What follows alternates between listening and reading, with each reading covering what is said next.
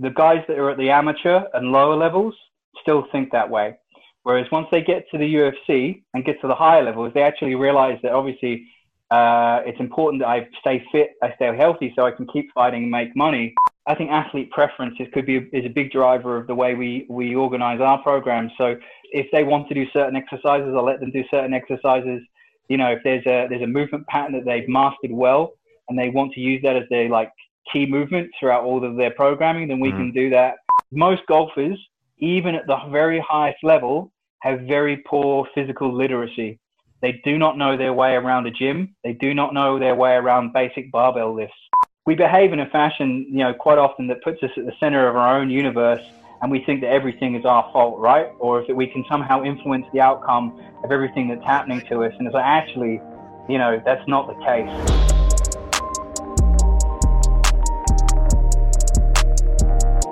All right, man, we're live. Welcome to the podcast. Thanks for having me on. It's a pleasure. For those who don't know you yet, could you say who you are and what you do? Sure. Uh, I'm, I'm William Wayland. Uh, I'm a strength and conditioning uh, consultant uh, in the UK, in uh, Essex, and I have a gym uh, called Powering Through Performance in Chelmsford. And I also happen to work with the PGA European Tour, where I work with a lot of professional golfers. And I'm mm. also pretty well known, known for my work with a few UFC fighters as well. So those two things sort of keep me most busy, uh, along with uh, running a, a, a full time gym when it's normally open. yeah, when when everything is good. How, those two, the two fields you mentioned, golfing and uh, MMA, seem to be pretty yep. far apart. How did you get into those? Uh, so the the MMA came first. Uh, I'm I'm by trade uh, a martial artist. That's my sport. That's what I do. Uh, I'm a brown belt in Brazilian Jiu Jitsu. I've been doing that for 10 years. Prior to that, I did Taekwondo for 10 years um, and was part of a talent athlete scholarship scheme in Taekwondo. So I did mm-hmm. that to a, a, pretty reasonable level. Um, and yeah, martial arts has always been my, my background. And then uh, subsequently, uh, working working closely uh, with a number of, of, physios, some of whom are in work at England Golf and, and uh, the European Tour. That gave me opportunity to work on the European Tour myself. And I've now been there for for uh, yeah a good while, a good couple of years now, uh, working on the European tour. So um, yeah, it it seems like a weird juxtaposition, but I do enjoy working with the two sports, and I say this quite a lot. Uh, if I'm working with athletes where nobody has to do any running, I'm your guy. But if they have to do any running around, I'm I'm no, I'm no help to you. At least you know where you stand. That's always a good quality to have. Exactly. If you want to if you, want to train people to hit things hard, then uh, yeah, I'm your guy. awesome. I want to start with MMA. How has your perspective on MMA uh, physical preparation how does how has that evolved over time since you started working with fighters? Yeah, so I made the when I first started working with fighters probably close to 12 years ago, I made the classic mistake of wanting to give them lots of fitness work to do, um, lots of fancy drills to do, uh, but a big part was a lot of the, the fitness, probably too excessive with that type of stuff, a lot of circuits. Uh, and the, I was, the classic mistake I was making is I was trying to mimic what I was seeing.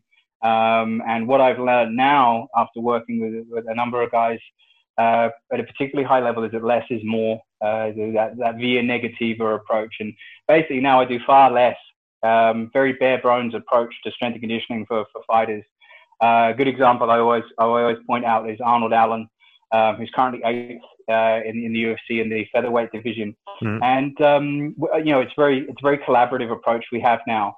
And his his lifting program is very very minimal. Uh, pretty much comes into the gym and you know squats, jumps, med ball work, push press, and that's pretty much it. And then the conditioning is sort of phased in and out. Um, so we actually do more conditioning out of camp than we do in camp. So we'll do a lot of long distance work because he quite enjoys that type of thing. Mm. And then when camp's on, I actually do a lot less conditioning work with him. We'll do some high high quality sprint work, and that'll be about it because he's doing so much sparring mm. and so much high intensity drilling and training from jujitsu to stand up drills to sparring. I don't actually have to do that much specific conditioning work. He's getting it from all the the the the, the work he's doing for his sport. So in that standpoint, like far more hands off, far less involved in the conditioning elements, and I'm happy that way, you know. And and um, for instance, with Arnold, because he's at TriStar, which is probably one of the best MMA gyms in the world. Uh, they've got a very smart approach when it comes to sparring. They keep the fighters safe. They keep them in good condition. You know, and the sparring is very qualitative. They don't grind them into the ground. You know, it's not that type of approach. You know, very old school, old fashioned mm-hmm. MMA approach. And um, the same thing with the other fighters I work with. Is now far more qualitative, and and the, the dosing is far more um, you know uh, acute and less and less sort of trying to smash them into the floor, which is used to be the the old school approach, and that probably part of my martial arts background as well. It's always about more, more, more. Mm-hmm. Can you do more work? Can you do that type of thing? And I was I was raised in that approach as well. I, a part of me thinks how much better I might have been at taekwondo if if, uh, if uh, my taekwondo coaches weren't such sadists were insistent on just drilling us into the floor, you know, because yeah. it's the idea was it was going to make you tougher, and and that that attitude still exists a little bit in, in MMA. It's dying out, but I guess the way uh, they're seeing it now is that a fighter, you know, obviously their body's their commodity, and they've got to keep it safe. Mm-hmm. So that's that's probably the biggest difference. What do you feel the proportion is of of people that have this maybe this uh, newer approach of not trying to kill the fighters in in training versus the the old fashioned way, the the way you call it? What how where, where, do we stand where are we are we are we still are we pretty far along the way where most of the people now understand that there's no point in just beating them into the ground, or is it kind of a, an even split? I tell you what, it's it's it's stratified. So the guys that are at the amateur and lower levels still think that way, whereas once they get to the UFC and get to the higher levels, they actually realize that obviously uh, it's important that I stay fit, I stay healthy, so I can keep fighting and make money. Um, whereas it's more at the lower levels, amateur and sort of regional level MMA fighters, they're the ones who still think that it's a, you know, the, the, the ethic is, is in doing more uh, and, and putting in a lot of grind. Um, and then as they raise up the ranks, they start to realize actually that's not the approach. And that's where you get like a cluster of smaller, very, very high quality gyms at the top of the sport mm. where people, people, that's, that's one of the other things that's novel in MMA is that fighters will move eventually. They'll move to a, a, some of the best gyms. There's a cluster of, of really great gyms that people will move to. So for instance, um, you know, in the UK, we don't really have uh, we have some some good gyms. But we don't really have anywhere that's considered like a mecca to visit. You know, um, so for instance, uh, even though I work with UK fighters, two of the two most prominent ones, like for instance, Arnold is at TriStar in Canada, mm-hmm. and Cory McKenna. Cory McKenna is at um, Team Alpha Male in in uh, in California. So you know they they move to, to where the best sparring partners are and where where the best training facilities are. Do you feel like your the, your earlier approach of doing maybe too much physical preparation work with your fighters? Do you feel like that maybe comes with a or from a place of a fear of not doing enough? Yeah, for sure. You want to you want to feel like you're giving the the athlete uh, the the value for money almost. I'm a private coach, so at the end of the day, they're still paying me, mm-hmm. and and um, that's very different perhaps to a to a coach who works for a sports team. Uh, you know, because these guys are paying me for my time, I want them to feel like they were getting enough money, and and that that now you know sort of older and wiser, it's like actually that wasn't the right approach. You know, again, it was just me trying to to to to, to grind them down and and give them really tough conditioning drills, so it felt, felt like they work hard and you know, they talk to each other and say, oh, you know, then the sessions are really tough and, and I feel my fitness is, is, is, you know, getting really challenged. And in mm. retrospect, that perhaps wasn't the best approach, but over time I wised up and realized actually if the, these guys want any sort of longevity, um, we need to take a, a sort of smarter approach. How do you how do you talk to athletes who maybe are looking for for that? They're looking for a beat down because maybe that's all that's all they knew uh, that's all they know that's what they've always done and so that's what they're seeking. And when they come to see you that's not what they get. How do you respond to that? Yeah so it, it, the onus is on is on you to to a try and educate them or communicate them in some sort of narrative that that, that fits fits what they're doing and and if you can make them see it from how you see it that's important some guys obviously won't buy into that. They're like, no, I just want to be thrashed. And what you can do is you sort of drip feed them bits and pieces that that that, uh, that make it feel hard. So, for instance, I'll take qualitative approaches and adapt them. So, for instance, I, I do quite a, a, little bit of like I'll do some hypoxic training mm-hmm. or nasal breathing or stuff like that. So ostensibly it feels kind of hard, but I'm actually not pushing them physically too hard. So it's basically we, we it's not trickery, but it, it is of a sort, you know. So um, for instance, hypoxic training is a great one because it feels really, really hard and, and mm. you can keep it very quali- qualitative. Uh, and the same thing with, with mouth taping is that it feels kind of hard, and the rate limiter obviously is their their respiration rate.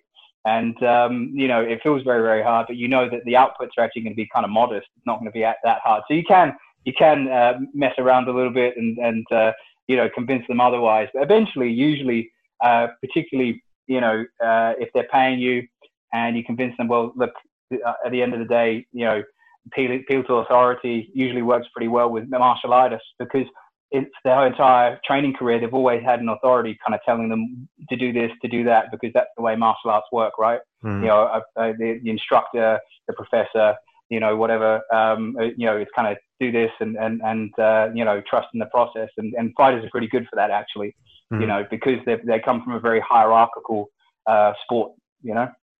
What in what in your from your perspective, what is the most overlooked aspect of physical preparation for martial for mixed uh, mixed martial arts uh, athletes? The, the well, the most overlooked. Yeah. Um, yeah, I'd say uh, probably is is treating recovery uh, like you treat training is probably the, the biggest thing. Um, and because these guys now, especially the, the guys who who are, who are, this next generation who do everything really really well, mm-hmm. uh, whereas whereas in the past we had guys who were like stylists coming from different martial arts yep. and then coming coming to MMA. Whereas now these guys are good at everything. They're doing everything. So the one thing they're usually bad at is, is getting good at trying to do nothing. Uh, that's I know that sounds kind of uh, odd, but it's it's so. For instance, we t- I teach them breath work. I teach them the benefit of of using um, a little bit of compression. So we, we use the, the the Normatec or the or the compression trousers. We mm. you know teach them to use the sauna in a way that that it's not a torture tool because a lot of them associate the sauna with being a place to cut weight. Mm-hmm. So a lot of them, they like, I don't want to use the sauna. I don't want to go near there because they associate it with the weight cut. But we teach them actually this is how you use sauna, you know, for recovery and wellness, and these are all the benefits. So we teach them that. We try and um, you know help them with their sleep quality. Um, you know, basically just try and get them treating recovery as just as important as everything else is, and that's probably the the biggest thing a lot of guys overlook at the moment. You know. Mm-hmm. Would you mind sharing your approach to the, the sauna when it comes to recovery and what you recommend to your guys? Yeah, sure. So uh, we keep it very simple. It, it, depends on how experienced you are with using the sauna. So if you're a complete novice, uh, we usually suggest short, sort of maybe one to two uh, 10 minute spells in the sauna. Um, you know, at a, at a, pretty high heat. In the UK, we have a problem in that people don't like hot saunas. Our saunas, the, pub, the publicly the publicly available ones, aren't very hot. Um, you can find so if you can find a hot one, that's that's great. But a lot of them are, are, what most you know. If you were from Finland or Norway, you go, this isn't this isn't a hot sauna. This is no good. So um, yeah, find a decent sauna first, and then uh, obviously short spells. And then what we do is we build them up, um, you know, to sort of 20 minute, 15 minute spells in the sauna, two to three mm-hmm. times. You know, cold shower, full recovery between each each sauna visit. Um, and then the other thing I'll emphasize is like, you know, try some breathing in the sauna. Um, I'm quite fond of, of Wim Hof on fire. So it's basically a Wim Hof breathing technique, but used in the sauna.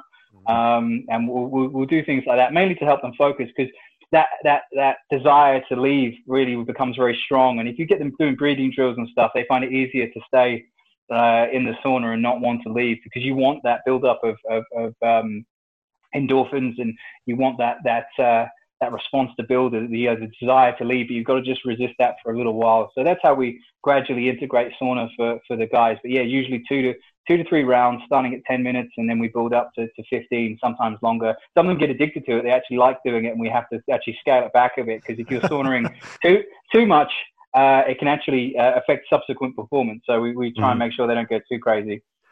You, you mentioned one of your athletes liking doing um, on feet conditioning in the in the off mm-hmm. season or away from camp. Yeah. Do you yeah. do you usually go for on foot stuff or or do you go to off feet uh, for for your so, MMA athletes? Yeah, it depends. It, it's really individualistic. So that one particular athlete, Arnold, um, he's a, he's exceptional because he he did a triathlon for fun. He didn't prepare for it. He just did one. You know, so uh, he you know he really really enjoys um, you know, the long distance, mainly because of a mental challenge and uh, almost meditative, I think, for him. So he just enjoys the challenge of doing it. Like he, he, he went for a 10k run once and ran a marathon. So, you know, that's the, that's the type of guy he is. So it's, uh, you know, if he wants to do that, he can do that. But normally I like them to, to sort of keep doing their martial arts training sort of uh, even at a moderate level, even when they're not in camp. Mm-hmm. So there's always a back that background level of sort of general conditioning coming from the sports practice because if you've ever done jiu-jitsu or, or MMA, even the sparring, even sort of quite moderate sparring, still quite hard, mm-hmm. you know, and you take you take knocks and bangs and what we call micro trauma, fingers, you know, feet, shoulder, elbows, things like that start to hurt a little bit. Um, you maybe don't tap soon enough, and, and you end up with like a lot of sort of minor sort of soft tissue issues start building up. So mm-hmm. we're careful with the amount of on feet conditioning we then start adding because that's more more stress potentially on top of anything else. But it's I, I do it basically on a personal preference. Some guys really like doing it, some guys hate it, and if they really hate it, I'm not going to force them to do it. You know, and and we keep the conditioning very very um, you know nothing too hard. You know, sort of 140 to 160 beats per minute, mm-hmm. steady state, nothing nothing crazy you know, mouth taped if they want to go mouth taped. So, um, you know, it's it's kind of down to the individual what we do. Yeah, I, I, want to come back on something you mentioned before, and just now the the aspect of the collaboration with the athlete when it comes to the program. How much, how how far will you go in in in that exchange? Uh, as in, how much ownership do you give to the athlete themselves on the the layout and then the content of the program? Mm. So basically, uh, it, it's a case of they have to, to earn the ownership pretty much. Um, and you respect the fact that, that every athlete is on their own sort of narrative adventure and you've got to you've got to groove with that where you can and respect their autonomy and their desire to do things obviously they're hiring you to, to put to give your input and give influence so uh, fundamentally if they're very new and their training age is very low then you're going to take more of a hand on the wheel. Once they grow with you and you develop a relationship together, then you can start letting off and letting them make more decisions for themselves. And it's it's basically a relationship between you know when they first start working with you, everything's going to be very ordered, and and and basically they're coming to you because they don't know what to do or everything's a little bit overwhelming. They want more advice, they want input, they want structure. Mm-hmm. So you provide them that structure. Once they get used to the, to, the, to doing things in a very structured fashion, over time, gradually, gradually, you start giving them more decision-making power, more more autonomy, and it does depend on the individual because some want that autonomy to explore and do a little bit of their own thing, and then some of the athletes they like the authority, they like being dictated to when and where, and and and they won't ask why, they'll just do it, and you, then you've got to take control and, and and do what you think is best for them. Other more inquisitive athletes will challenge you, they'll question why, they'll they'll um, you know they'll they'll make it uh, you know sometimes challenging because they'll they'll uh, either kick back maybe. They don't want to do what you're asking them to do. Um, you know but it, it, varies from individual to individual but definitely there's a relationship between training age and the amount of autonomy you give them for instance I've been working with with, with Arnold because uh, he's an easy example for like uh, nearly nine years now mm. and and when I first started working with him it was very much do this do this do this now it's like what do you feel like doing today hey, here's the, here's the program. You know, you let me know if there's anything you want don't want to do. You know, and he's in a difficult situation too at the moment. Uh, Canada's got pretty pretty harsh lockdown, so he's had to adapt an awful lot. And it, has been a lot of that over the past year. For instance, with a lot of the athletes I've, I've been working with, a lot of them have found it hard because uh, they're having to adapt so so often, so rapidly that they need to learn how to be more autonomous. And that's something I've been trying to emphasize: is that look, we're working hard trying to make you very competent, um, uh, what we don't want is you to become codependent on me, keep telling you what to do all the time. Because, mm.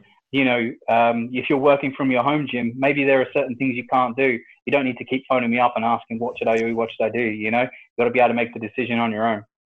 Is that kind of letting go of the full control of the, the, the, the program itself and the content of the sessions? Is, is that something that came over time for you as well? Just like the trying not to do too much just for the sake of, you know, getting them or giving them what they think they, they need?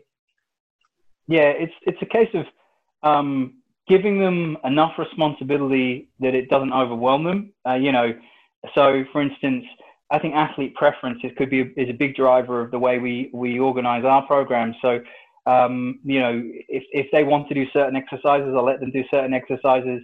You know, if there's a there's a movement pattern that they've mastered well and they want to use that as their like key movements throughout all of their programming, then we mm. can do that. You know, but that might be a technical constraint, that might be an equipment constraint. But we'll let them lead with that, you know. But then on the other times, I have to take a firm hand, and they've basically got a movement that's perhaps a crutch that they're leaning on too much, and they're, they're, they're, there's not enough variability in their program. You know, I'll, I'll lean in and go, look, you need to do more of this or that, you know, whatever it may be. You know, if an athlete's very married to like bilateral movements, for instance, or very married to a trap bar, for instance. Mm. You know, they like that piece of equipment because it makes them feel strong. You know, but and it makes them it allows them to lift a lot of weight. You know, but there's like, well, look, there's, there's we need more variability in your program. You know, we need to do more unilateral work. We need to do more peaking work. We need to do whatever. You know, and it's a, it's it's, it's an interplay. It's a, a lot of back and forth between you and the athlete, and and yeah, it's sort of finding being comfortable as a coach as well to be able to to to, to let the athlete choose you know, uh, provided they're competent enough to choose, and you know, that that takes time to build. Mm-hmm. How how strong is strong enough for MMA? um, so, the UFC PI put together a number of. Uh, it's a great PDF book. It's freely free to download, and they've got like their their isometric mid thigh pull and a number of other strength standards. So you can see what they rank as good and bad among each weight class. Mm-hmm. So you use that as a frame of reference and then decide how your fighters match up to that. Are their tests the gold standard? It's pretty close, you know. But if you've got your own testing that you think is more valid, then you can you can use that as a marker. Mm. Um, but we do know that that that, that fighters, for instance, um, they do benefit from enhanced strength levels. They do benefit from from um, particularly enhanced lower body strength for, for striking power. We know there's strong relationships between those things. Mm. So you know, because we use objective measures like the mid thigh pull, uh, that takes out, you know, all the all the iffiness of, of, of, being good at, you know, squatting or deadlifting or whatever. They yeah, just, levers you know, and whatnot. Yeah yeah, yeah, yeah, exactly. It takes that all away, so it gives you a nice objective measure. So you know, you can then point them towards standards like, look, this is how strong we think you should be. This is where we kind of want you. Mm. You know, but then you measure you measure that against their performance in the cage you know, the feedback from the athlete as well. Do you feel strong is a massive, um, you know, thing for fighters, for instance. Uh, you know, whereas for golfers, I can almost guarantee you most of them aren't anywhere near strong enough. So, mm-hmm. you know, but with the fighters, you know, it's, it's, they, they feel it as soon as they, they come in contact with their opposition. And they'll come and say to you after a fight if they felt that they were overpowered, it's like, look, this guy is so much stronger than me.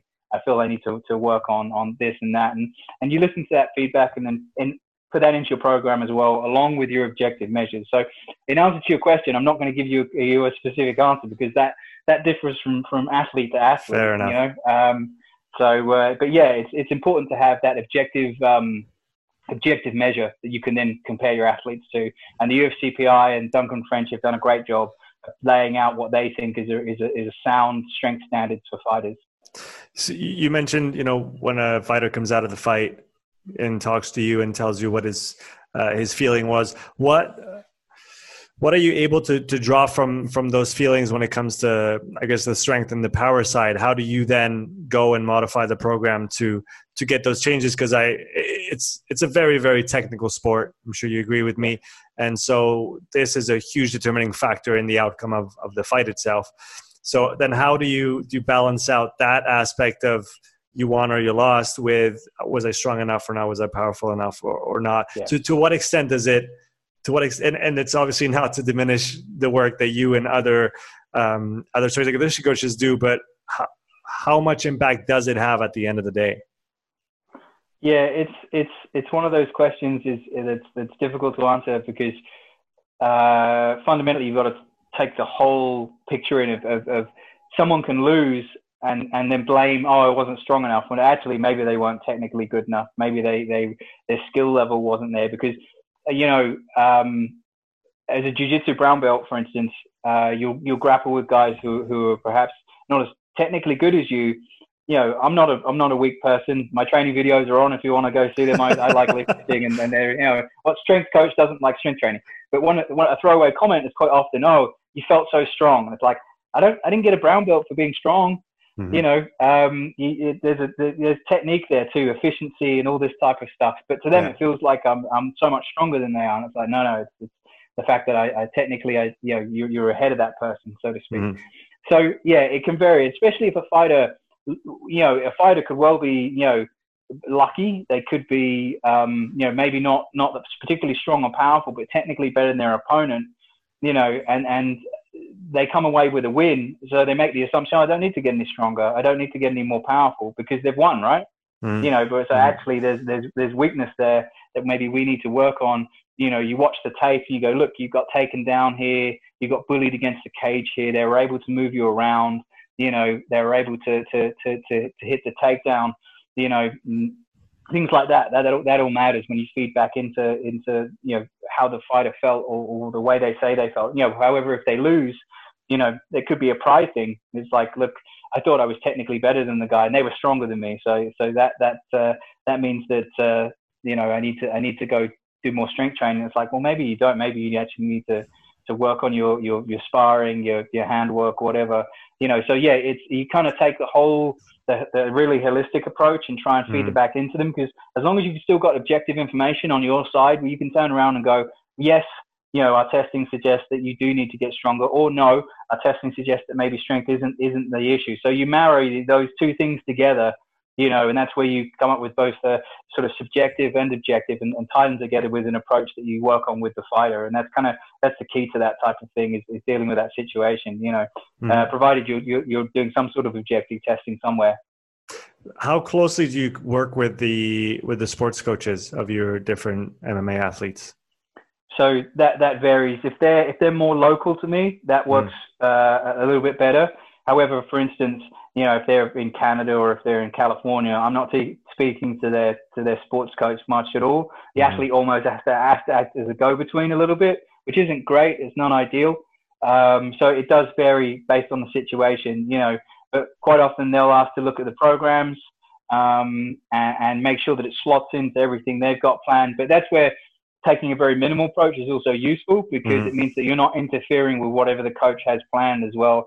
And you got to remember, usually, yes, while they have a head MMA coach, they usually got like three, four coaches as well. So they'll have their striking coach, their grappling coach, their Muay Thai coach, and they'll all have different plans as well. So that's where MMA is changing. Is that basically being more unified? Because I've, in the past we've had situations where the different coaches don't talk to each other, and one will have one thing planned, one will have another thing planned, and quite often there'll be a clash of, of, physical qualities, and athletes will be very, very tired as a result. And, and that's still a problem for, for more of the sort of low level amateur guys, where the, the athletes are quite often see different coaches on their own hmm. without any sort of oversight or guidance. And the only one who's sort of controlling that whole process is the athlete themselves, and they're not sometimes in the best position to make that decision. Hmm. Did you did you ever run in, uh, obviously without you know pointing fingers or naming names, but did you ever run into any issues with um, with fighting coaches that maybe thought that they knew better when it came to the the, the strength and conditioning aspects of the program? Yeah, I still do. so it's uh, yeah, it's it's it's it's still common now, and it's uh, generally the more the more old school the coaches or a lot of the it's definitely a generational thing. So coaches more my age, mm-hmm. um, you know, I'm I'm I'm nearly 38 now, uh, and I've been doing martial arts for, for 20 years. Whereas there are coaches still coaching that are sort of in their 50s and 60s who completely different approach to the way the way they were taught and the way mm-hmm. their relationship with strength and conditioning and a lot of the the the, the old school myths of like oh it'll make you make you slow it'll make you bulky you know you'll be muscle bound all this type of stuff that mm. still persists you know mm. people think oh that's a that's a that's a you know uh, uh, something from the past but it's like there are some guys that still still believe that you know and i've learned that more so particularly in golf which where every where loads of people especially the pundits still believe that type of stuff so yeah you'll you'll run into coaches now and again that still have very old fashioned approaches but then some coaches you know, the, the good ones are willing to put their ego aside, um, just like any good coach should, and say, look, this is where I, this is my area of understanding. Mm. You know, I trust that you're an expert. This is your area of understanding. How can we work together? Whereas other coaches, you know, as soon as their their authority or, or their or their their knowledge is challenged, um, obviously they re- retreat back into themselves, and, that, and that, you know they're not willing to communicate or work with you, and that that still happens from time to time. Mm-hmm. As the sport grows uh, it's, it's been growing a lot the last few years as it keeps on growing what do you feel are some of the untapped aspects of of the preparation whether it's on the sports side or on the on the strength and conditioning side uh, for mma athletes Yeah, so it's. I think again, it's it, the biggest change that will be coming will be more again more holistic approach in the in that there's more unified oversight with what fighters are doing, mm-hmm. less less disparate elements trying to all feed into into the one athlete, and and yeah, the the, the athlete also taking more ownership of, of the approach that they take, mm-hmm. um, and and it's still sort of those two things coming together they're going to make a big difference. And the, yeah, the gradual the gradual intrusion of more technology as well. Um, you know, it's going to get more. There'll be more technology used. It's always been difficult with combat athletes to use technology with them, but as things are getting miniaturized and we're getting better at it, we're able to monitor more of what's happening uh, of the fighters. You know, in the mm. past, a lot a lot of wearables have been bulky. We've not fighters haven't been able to wear them while they've been sparring and stuff, but now we're getting better at that, so we can measure you know heart rate and other stuff, lactate, whatever um, you know, when when fighters are fighting and things, uh, doing their sparring between mm-hmm. rounds, that's that's changing as well now. So that's getting better too. Um, so there'll be more sports and more medical oversight as well, which is a big element that that, that fight a lot of fighters haven't had before. Um, you know, the, the, definitely a bigger need for more sports medicine because mm-hmm. these guys, you know, quite often in even inspiring or training will pick up breaks and injuries, won't acknowledge them, yeah. you know, and and and that's where you know, either better understanding of sports medicine or um, having more people like that as part of their preparation team can help them an awful lot because, you know, I know guys who've, who've, who've, who've picked up serious injuries in training camp. They basically try and carry on, and that's where you get the, the pull out a week before, mm-hmm. you know, or on, or sometimes even on the on the fight, you know, on the way in, they'll, they'll the doctor will look at them and go, you know, this is wrong or this is wrong. You can't fight, and it's a complete shock to the fighter they maybe knew in the back of their mind that something wasn't right. But mm. I've had guys, you know, before where it's like, well, actually you fractured this in your hand. It's like, oh, I didn't know. It was a bit sore, but I didn't realize I was walking around with a broken hand. And it was like, yeah, you can't fight. And they're like, oh my God, no, it's awful. But, you know, things like that sometimes do happen. Concussion as well is always another, mm. another potential issue that they're getting better at, at making sure fighters spar very smartly. They look after themselves if they think they're concussed. Whereas a lot of the old, old school approach would be just carry on you know, don't worry about it. Whereas now, you know, fighters, you know, I've got a headache, uh, I can't get to sleep, mm. uh, you know, you know, uh, you know, psycho, social distress, my mood's changing, all this type of stuff. Now we can take a good look at that and, and take better care of the fighters as well, because that's something that's now starting to be better understood. You know, and, and I've had guys where they're like, I can't sleep, um, you know, or after a fight, that's oh, I've had vision issues or headaches or whatever, and it's like, look, I think you're concussed. I think you need to go see a doctor. And you know, we're getting better at, at looking after fighters and taking care of that type of stuff now. Mm-hmm. On the tech side, what do you feel is going to be the biggest leap forward in terms of when these different, uh, let's say, tools uh, will be available for fighters in a fighting environment? What what what might be a a big a big step forward when it comes to monitoring what's going on with them? Mm-hmm. Yeah, I think I think the the, the wearables are, are, making a big impact. A lot of them now are using, and you know, the, the HRV stuff like that. A lot mm-hmm. of them are using things like like Whoop and stuff like that. Um, again, the metrics can be a little bit wonky sometimes. They're not not perhaps the best, but it uh, it means that fighters are becoming more interested in taking control of, yeah. of, of their, their wellness and their recovery. And it comes back to that, you know, I said taking ownership of recovery. And if there's there are tools that can help them with that stuff, you know, um, then then that's that's all the better. I just you know hope that uh, you know it's the technology is reliable, it's it's it's trustworthy because you know as we've been seeing recently, some of it is perhaps not as reliable or as or as good as some of the marketing uh, mm-hmm. you know tells us tells us that it is. So you know that's making a difference as well. And then other stuff more perhaps slightly more invasive stuff is getting easier to do. Like I know more guys are doing like lactate testing, stuff like that, cage side. So that's mm-hmm. that's good. So they can test lactate between sparring rounds things like that, uh, you know, can, can be very useful. Um, yeah, so there's, there's, there's lots of different things that are starting to, to creep in. More physiological testing, basically, and more physiological testing in, in you know in the cage environment. We've had this type of stuff, you know, in athletics and other sports yeah. for a long time, but, but but fighting, it's it's never really been a thing because you know either the technology can't be worn while they're sparring, or you know nobody has the expertise, and now that there's more and more of that available. Today's episode is sponsored by Strength Coach Network, the number one education and networking platform for strength and conditioning coaches. Strength Coach Network offers over 200 hours of video education delivered by elite level presenters such as Dan Pfaff, Jay DeMayo, Derek Hansen, Cal Dietz, and Buddy Morris. If you work with or want to work with team sport athletes and take your coaching to the next level, you will find everything you need to know on topics such as speed development, plyometric training, conditioning, rehab, program design, and much, much more. Strength Coach Network also allows you to interact with hundreds of coaches from all over the world, ranging from top NFL, NBA, and MLB coaches all the way to the grassroots level. You can ask questions, respond to popular threads, and get valuable insight from the best in the business.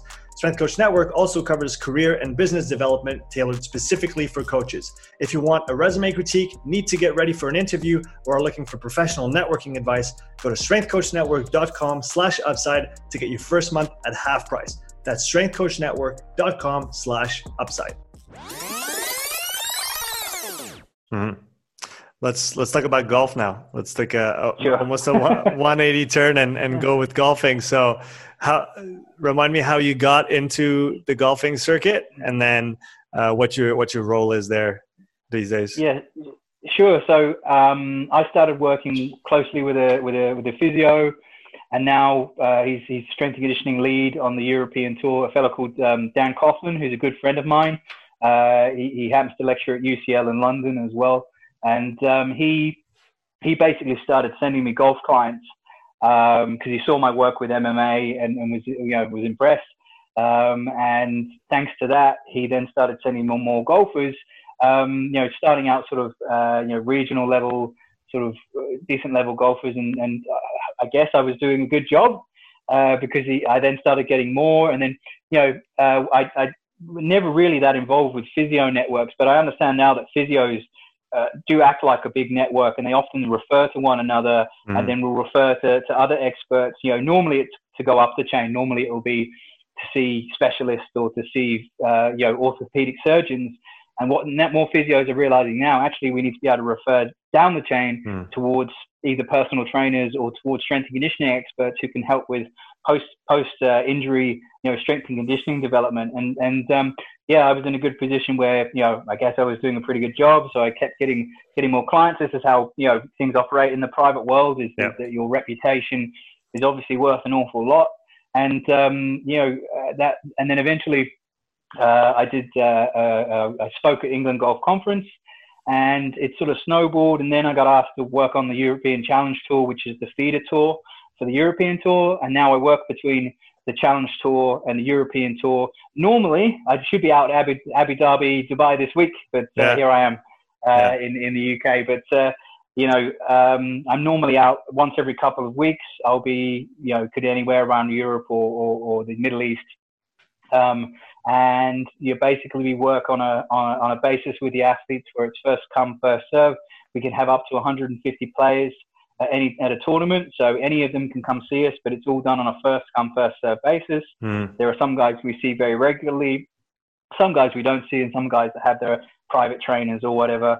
And and uh, yeah, the service is, is free to the athletes, and and uh, it's not just strength and conditioning. Um, the, the, European Tour Performance Institute is, is it's uh, medical, it's physio, it's uh, you know psychology, it's nutrition, mm-hmm. skin doctors. They basically try and give the athletes as much as much as possible, which is one of the big differences I think between the European Tour and the PGA Tour. The PGA Tour they you, they prize money's better, but they don't really look after the players the same way the European Tour does. And I think mm. that's the one of the big differences between the between the two tours.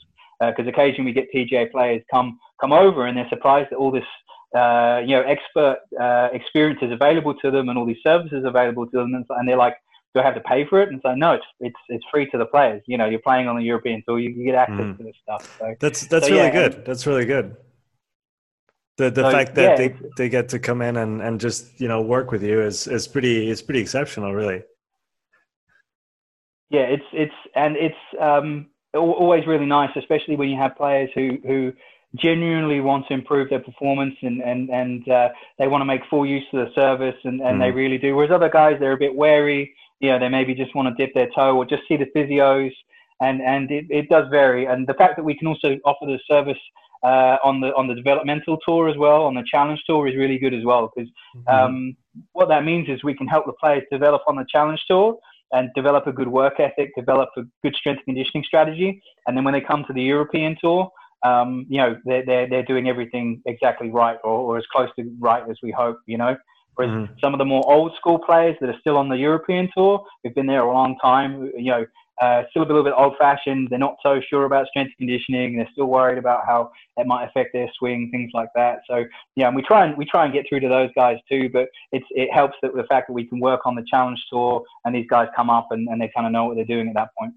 So for for those who still believe that improving your overall physical condition is going to have a negative impact on your golfing uh, skills and performance, what how do you how do you bring it to people that are still skeptical? So you, you golfers golfers love numbers. So this, this is the thing. Like they they they're a very numbers oriented sport. Mm.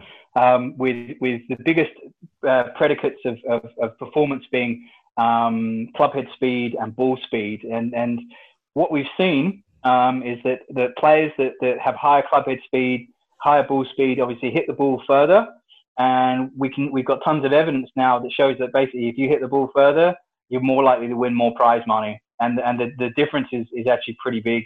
Mm. Uh, if you're hitting it over 300 yards, you're probably going to win a lot more prize money than people hitting it say just 280 yards.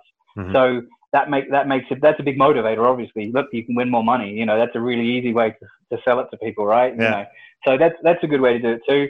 The other way is, yeah, obviously, oh look, uh, you know, you've been more injury free because that's obviously one of the other things of risk injury, risk of injury in golf. Uh, I think it's nearly 80% of injuries in golf are overuse, mm-hmm. and we can reduce overuse injury by something around the area of about 50% just through the addition of resistance training, sensible mm-hmm. resistance training. Mm-hmm. So you can get a big reduction in overuse injuries um, you can so the, the argument is well if you're less hurt you can play more you can win more money. It comes back to the to the money argument you know? Yeah. so and yeah these guys want to feel healthy as well. And this is the one thing perhaps I didn't appreciate when I started because you know you work in a very tough sport like combat sports you know you think they're the toughest athletes going. Once you actually dig down into the golf swing and the mechanics of it it's actually a very violent movement. And it's why you know physios make so much money helping dudes who are like over 50 you know, fix their bad back from from having played golf. And it's like, if you know, I don't play golf much myself, but the few times I do, after one round, the next day I'm I'm in bits. My my you know everything hurts, and it's mm. like because you know the golf swing is I think on on contact, I think the the the force through the spine something like seven thousand.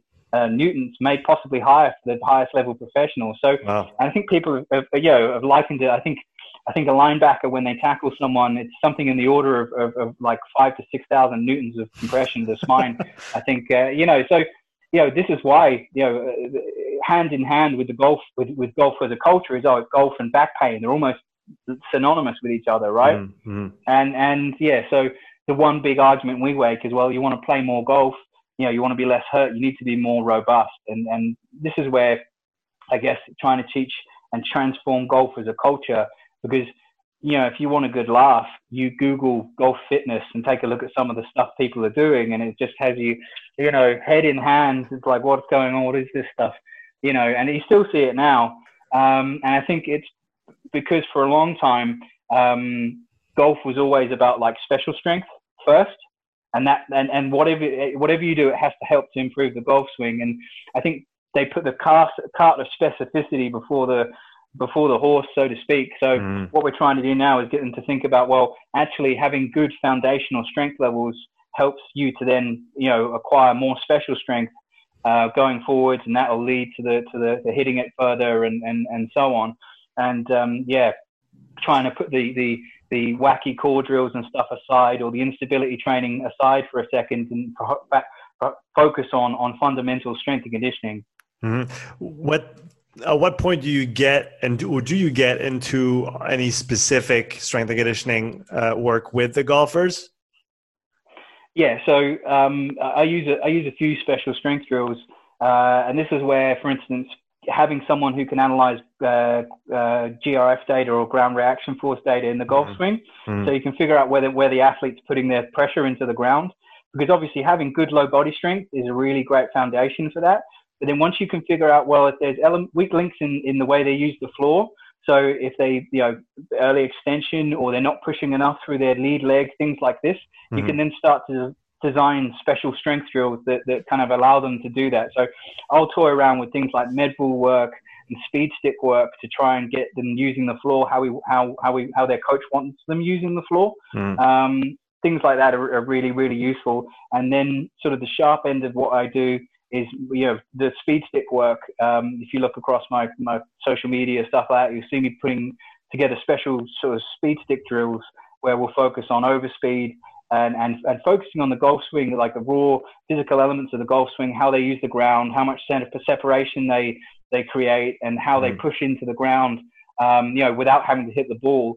And then eventually we then try and get them to, to obviously practice their golf swing with maximum in, in, intent as well. And that's probably one of the biggest things that, that um, I, I, try and argue for is that, you know, when players say, oh, I, w- I want to swing faster, and, and then my answer to them is, well, swing faster you know, because most of them are taught to, to, to swing with such sort of a smooth technical approach. You know, you watch guys like Bryson DeChambeau, when he hits a drive, he looks like he's psyching himself up for a one rep max. Mm. And it's that same type of intent is that you you know you've got to go for it, and, and that's the, the the the change in thinking. You know, is that it's perhaps this whole culture that comes with golf of sort of it being sedate, very technical, very very beautiful, you know, you know, more intent, a little bit more aggression when it comes to your approach, and and it's that that approach as well. Perhaps that was what comes from martial arts, maybe, is, mm. is bringing that to, to the way they approach, uh, you know, hitting the golf ball. And uh, from your experience, having you know gotten a lot of people through the basics of strength and conditioning and beyond within golf, do you find that they maybe have that fifth gear uh, when they hit the ball. Once they they've learned how to do it with their whole body, say on a on a squat, it could be a split squat or, or anything else mm-hmm. that they that they develop that that ability to actually push themselves a little bit farther in their in their work. For sure. So it definitely helps them with the intent, and it also helps them because they feel strong. Because it, it, it's a mindset as well. Then when it comes to hitting the ball, they know that they can really go for it, and it's not going to tear them apart. Mm-hmm. You know, whereas a lot of guys back away from it because they're worried. Oh, if I go, if I really go for it, I might I might pull something or I might hurt myself. You know, and and by making them feel physically strong and robust, they walk in and they know that they can smash it and and walk away. You know, without any issue. And I think that's the other thing is teaching them that they're not fragile. Because mm-hmm. a lot of them are, are, are, a particular mindset in golf is the idea that they're they're kind of these hyper specialized somewhat fragile ball hitting machines. And it's like, well, you know, actually, you, you know, to, to handle all that, that, that ball striking and the stress of the golf swing, you need to be robust. You need to have a well-rounded physicality in order to be able to handle that. Again, like I said, the biggest injury uh, occurrence is usually overuse injury, you know, and that comes from just too much golf. The body mm-hmm. isn't able to, to handle the sheer volume of, of work they're doing. So that's where, why general preparatory approaches, at least for now, seem to work for golf so well. Do you, do you take any? Is there anything to, to be mindful of when you put someone through uh, strength, uh, like you said, a general physical preparation mm-hmm. um, program? Is there? Will you emphasize more single leg stuff, or is it is it is there no necessarily is there no specific considerations to have for the golfer himself? Yeah, so generally, obviously, because golf is, is a bilateral sport, uh, and and the golf swings from from from a from a low body perspective is actually quite low velocity.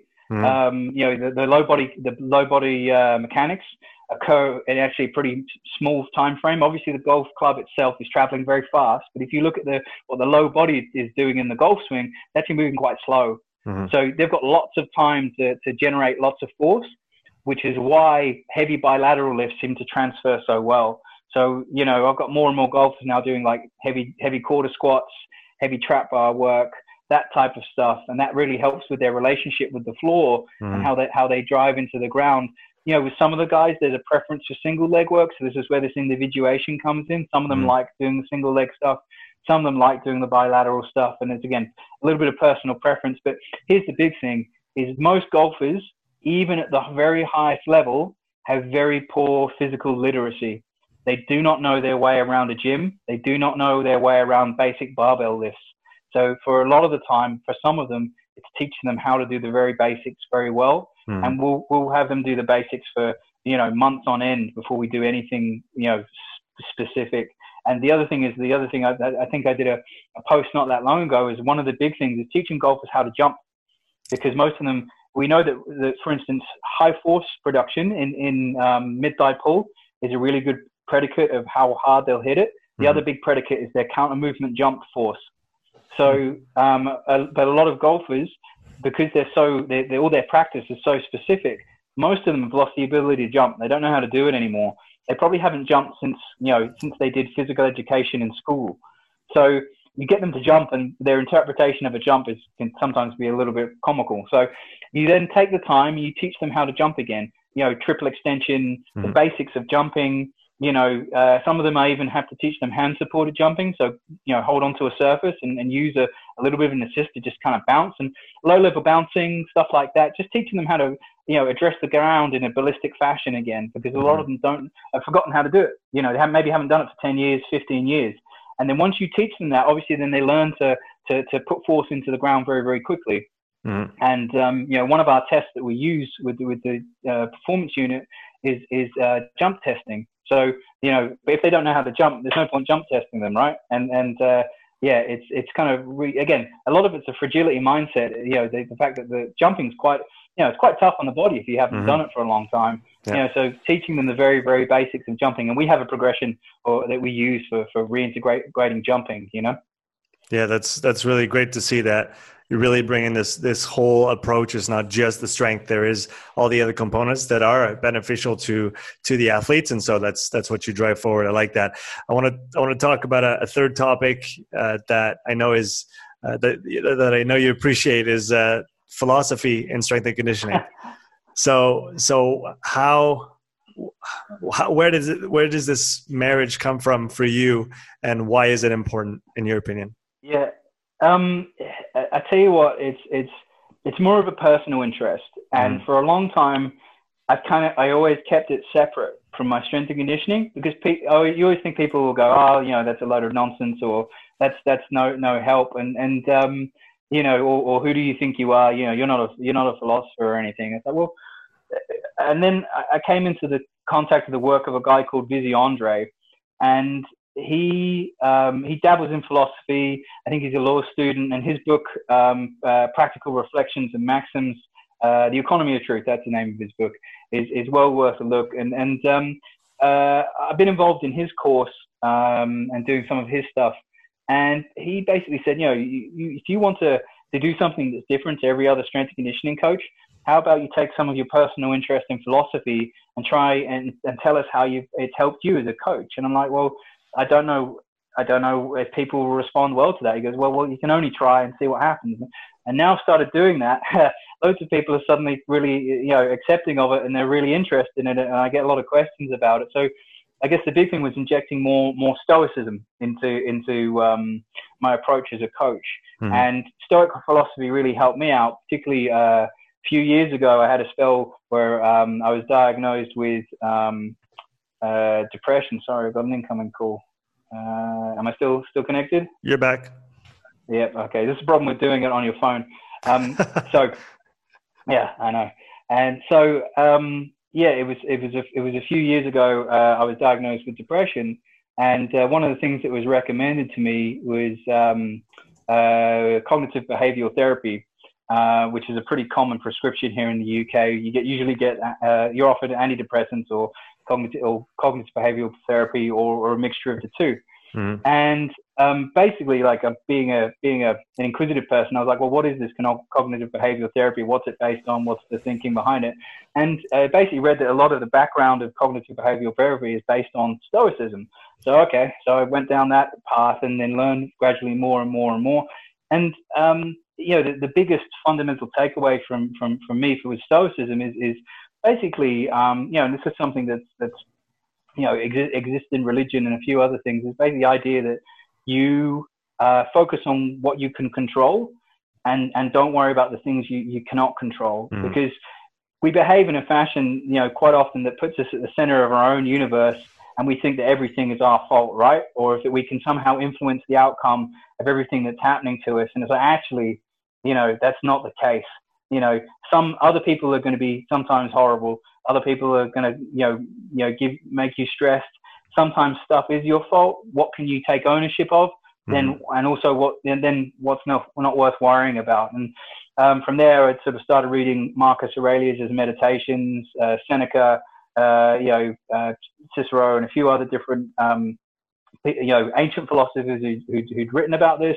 Guys like Ryan Holiday, uh, Massimo Pigliucci, you know, modern writers who'd written about it too. Ryan Holiday, for instance, is now that's he's very famous for for, for putting together, you know, uh, you know, modern materials on Stoicism that a lot of people really like. And recently, mm. it's really caught on. And, and I know a few people have been, you know, poking fun and saying, oh, you know, this sudden popularity of Stoicism. You know, I always say that I, I was interested in it before it was cool. But uh, you know, it's it's suddenly become quite trendy, and it's good that it's helping so many people out. Particularly in, now we're living in such a, a stressful time, you know, um, and and people are trying to, you know, focus on themselves and, and what it is that they can do you know, mm-hmm. and, and then not worry about the things obviously that they can't control because one thing that this whole situation we're in now has shown us that there's, you know, often a lot of stuff that we have no control over and we just mm. got to try and ad- adapt as best we can and just, just, you know, uh, you know, no pun intended, but keep powering through, you know, and, and, um, nice one. Uh, yeah, it's, uh, and, and that's where it's kind of blended the two things. And the other thing I've started doing now is integrating basic philosophical concepts into strength and conditioning. So talk, you know, talking about archetypes and things like this. You know, I recently did a post talking about romanticism and rationalists and how mm. some strength coaches are very romantic and, and the way they approach strength and conditioning.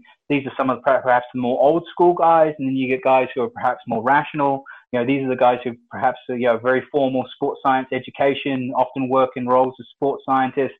So they approach everything from that sort of, but like we've spoken about today, you want that mixture of objective information, but also subjective soft skills, mm-hmm. and then learning to put those two things together. You know, what help us be better coaches, and it's just marrying that that interest in philosophy. Like I've done a few posts talking about you know uh, the, the Stoic reflections that have helped me, ideas that have helped me be a better coach, and and um, yeah, just keep exploring that stuff and sharing it with people because it seems to be quite popular. And it seems to make a lot of sense in the realm of sports because there is always that element that you will not be able to uh, to control the the opponent.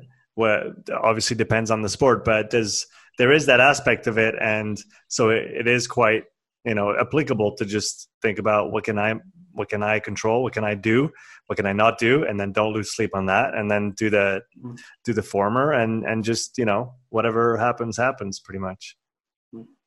Yeah, and then you know the the other thing is the idea of sort of you know stoic virtue and trying to be you know true to to, to yourself and to your nature and and not let let sort of people steer you in in, in, directions that, that mean that you're not being kind of true to yourself and and um, you know going with, with with your best judgment and acting in a fashion that at the end of the day you know do you feel ease with yourself or are you angry because maybe you lied maybe you you felt like perhaps you didn't give someone the best surface possible maybe you know and and it's just trying to to make sure that that uh, you're trying to live up to your own standards you know Mm, yeah, it's it's interesting because what came to mind is a quote from uh, Gary Vaynerchuk, who's in the digital marketing space, has nothing to do with uh, stoicism per se, but I well, I feel like a lot of his concepts uh, do integrate those those broader ideas. But one of his quotes is, "the doing the right thing is always the right thing to do," and and I feel like stoicism embodies that quite a bit, and it's mm. you know it's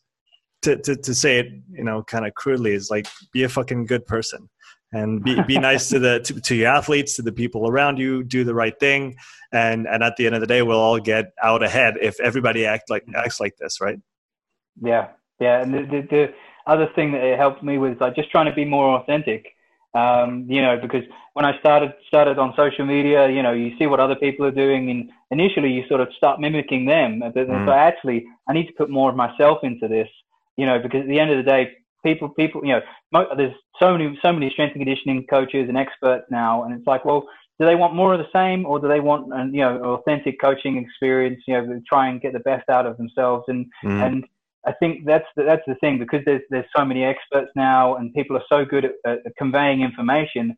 Perhaps what we're lacking is sort of authenticity and a little bit of wisdom you know how to how to navigate all that stuff and i think that's where the industry is kind of shifting now is, is that you know more coaches looking towards being more authentic version of themselves rather than just regurgitating the same infographics over and over again you know yeah, and it's it's always also it's also going to give a unique perspective to whatever message they're putting through if it's really given through their own their own personal filter with obviously their own biases, but that's what makes it unique without being afraid of being you and and not trying to just be a copycat of all the other people that said the same thing before you, right?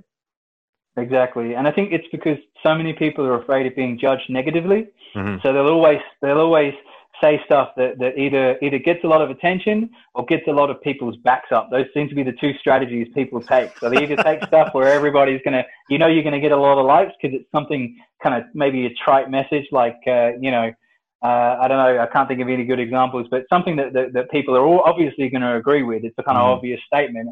And then the other stuff is saying something very, very contrary, like, you know, simple things are like, you know, back squats are bad or, or, uh, you know, Olympic, you shouldn't Olympic lift or mm. whatever. And you know, you're going to get a ton of responses because, you know, but, but again, it's the same stuff over and over and over again, you know, mm. and, and I think people, people get a little bit tired of that. You know, they want, they want an insight. They want some perspective. You know, they want some originality, you know, from, from, and, and they want stories. That's the other thing I found is useful as well is that, that, um, you know, the more I, I do things like podcasts and stuff, the more stories I tell rather than being very sort of, um, you know, 10 years ago, I would have quoted research and studies and stuff to try and back up my points. Now I just try and tell stories about athletes that I've worked with because people mm-hmm. find that the most, most relatable, you know?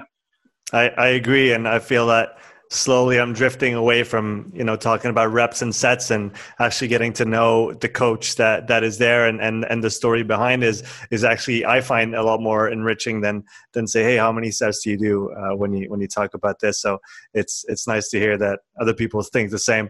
Uh, William I want to finish with some rapid fire question with you today. So first one is uh, what's something that you've recently changed your mind about when it comes to coaching training programming or else? Um, yeah, so I, ch- I changed my, my thinking probably about um, bringing sports skills into the weight room, and it was it was golf that changed my thinking on that. So uh, whereas before I would have never have had any golfer do anything that looks like a golf swing in the gym, mm. and for a lot of golfers that's important because some of them, too many of them, try and do golf-like stuff in the gym. But with my golfers that have been working with me for a while, now I can be not afraid to start doing more swing specific type training in the gym. And, and, uh, you know, but I just feel I always have to caveat when, caveat that when I say that because people, you know, they get a bit crazy, but it's like, yeah, we can do some swing specific stuff in the gym, you know, mm. very measured and very carefully. Uh, but that's, that's what changed. So I'm not afraid. So you'll see videos, you know, sometimes of my guys swinging the golf clubs in the gym. Mm. What are you currently fascinated about? Um, at the moment, uh, probably uh, a, a design and aesthetics. Um, that's something that's going back to Vizzy Andre. Something mm-hmm. he's been talking about is is, um, and it's been influencing my approach on social media as well. Uh, with my information-based posts, is a very clean design, very simple. Um, you know, whereas when you scroll through your feed, there's a lot of clutter and mm. it all becomes just just noise. Scroll, scroll, scroll, scroll, scroll. You know, nobody's really paying attention. Well, how, how can you design something in a fashion that grabs people's attention? It's classic, mm. but also kind of clean, clean looking, and that's that's kind of what I've been interested in at the moment is like the design and aesthetic of what it is we're posting. Are you putting the effort into the design and the look of the thing you're you're, you're putting out? So that's been a, a kind of an interest of mine at the moment. What coach should people be following and, and reading right now? Uh, oh, there's there's too many, and I don't want to I don't want to I don't want to play favorites, but I can I can can I can I name more than one? Is that okay? Come on, go for it. Uh, so I th- yeah, I think Keir, Keir Wenham-Flatt, uh, mm. rugby strength coach, who, who, you've obviously I think you've had on. Um, you know, he's influenced me an awful lot, um, not just from a coaching standpoint, but from business as well. Um, you know, he's helped helped me an awful lot with that. Uh, another one is, is Sam Portland who's uh, you know carved out a niche as a sports as a speed expert and and has been doing some some very interesting stuff there. Um, another coach that, that, I've worked with quite closely is Terence Kennel, who um, you know is, is, I, worked, I wrote Big Hitters Manual with him, but he always you know he's younger a lot younger than me, but I'm always learning things from him, particularly when it comes to integrating strength and conditioning and rehabilitation. So mm. you know these guys uh, sort of get on with very well. And then Another one who, who I recently reached out to is Alan Bishop, who I guess most people would call a very old school strength and conditioning coach because he still he still applies a lot of Poliquin methods and, and a lot of what people would call old old school classic strength and conditioning. But he seems to integrate it very very well with the basketball team he's, he's with at uh, Houston. So mm. I'm very interested at how he manages to to, to um, you know do that. And then on the other end of the spectrum is Stephen Jones, who, who would be completely the opposite end of the spectrum to Alan Bishop, where Stephen Jones takes a very sport specific approach very SSP based approach and seems to get really, really good results with his cricket guys. So, you know, and it's very interesting how you can have two different coaches with such different approaches, but still have, you know, positive performance outcomes. Yeah, for, for those who saw me laughing when you mentioned Terence, I'm only laughing because I'm actually interviewing him in 20 minutes. Uh, so you'll you'll be number 107 and he'll be number 108. So uh, Brilliant. Yeah, yeah. Close, close, close. Uh, a book to read. Um, oh yeah, I can. I think I can pull one up. Is, is it next to me? Uh, it would be yeah, Mladen's book, Mladen Jovanović's book. This one. Yeah. Um, so uh, strength training manual. Um, it's probably my favorite strength conditioning book ever uh, because he's the only guy who can blend, um, you know, sets and reps and, and, and schemes with, with Jordan Peterson. Uh, you know, I don't know how it, I don't know how he managed to do that, but he manages wow. to, to, you know, yeah. So he's done a great job of, of, of merging sort of, uh, you know, high level philosophy and thinking about systems mm-hmm. with sets and reps and programming schemes and periodization models. He manages to merge those two things beautifully. So it, it, it's my favorite strength and conditioning book. Um, you know, oh. even though it only came out came out the other year, it's easily my favorite. Yeah, yeah. So I definitely need to get my hand uh, on this one. And lastly, a podcast to listen to. Not this one. You can't. You can't say this one. um, so uh, I, I, actually don't listen to um, that many strength and conditioning podcast, which is a guilty, uh, which is a, a, an admission of mine, unfortunately. But um, there's a podcast. I obviously listen to Joe Rogan, who doesn't. Um, but in terms of uh, my favorite podcast, it'd probably be Jordan Peterson's podcast. I'd say. Um, you know, I really enjoy that podcast, and it's brought me consistent value for a number of years now.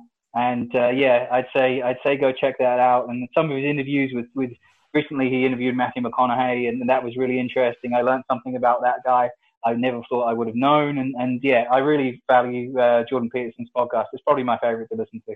Yeah, I'll second that. Absolutely recommend all of Jordan's work, whether it's his book or podcasts or other things he puts out. So, guys, go check that out. Uh, where can people find you on social, William? So, uh, if you want to find me on, on Instagram, that's probably where I'm, I'm probably most active. It's uh, at powering through, all one word. Uh, on Twitter, I'm at WS Wayland, um, and uh, I don't really use Facebook that much anymore, I'll be honest. Uh, but uh, yeah, and if you want to email me personally, William at powering-through.com. That's awesome. I really appreciate you coming on the podcast today, man. No worries. Thanks for having me. Yeah, absolutely. I want to say a big thank you to everyone who tuned into this episode. Make sure you follow William on Instagram, link in the description. Also, want to finish by saying thank you to our sponsor for this episode. You can go to strengthcoachnetwork.com slash upside to get 50% off your first month. We'll see you in the next episode. Ciao.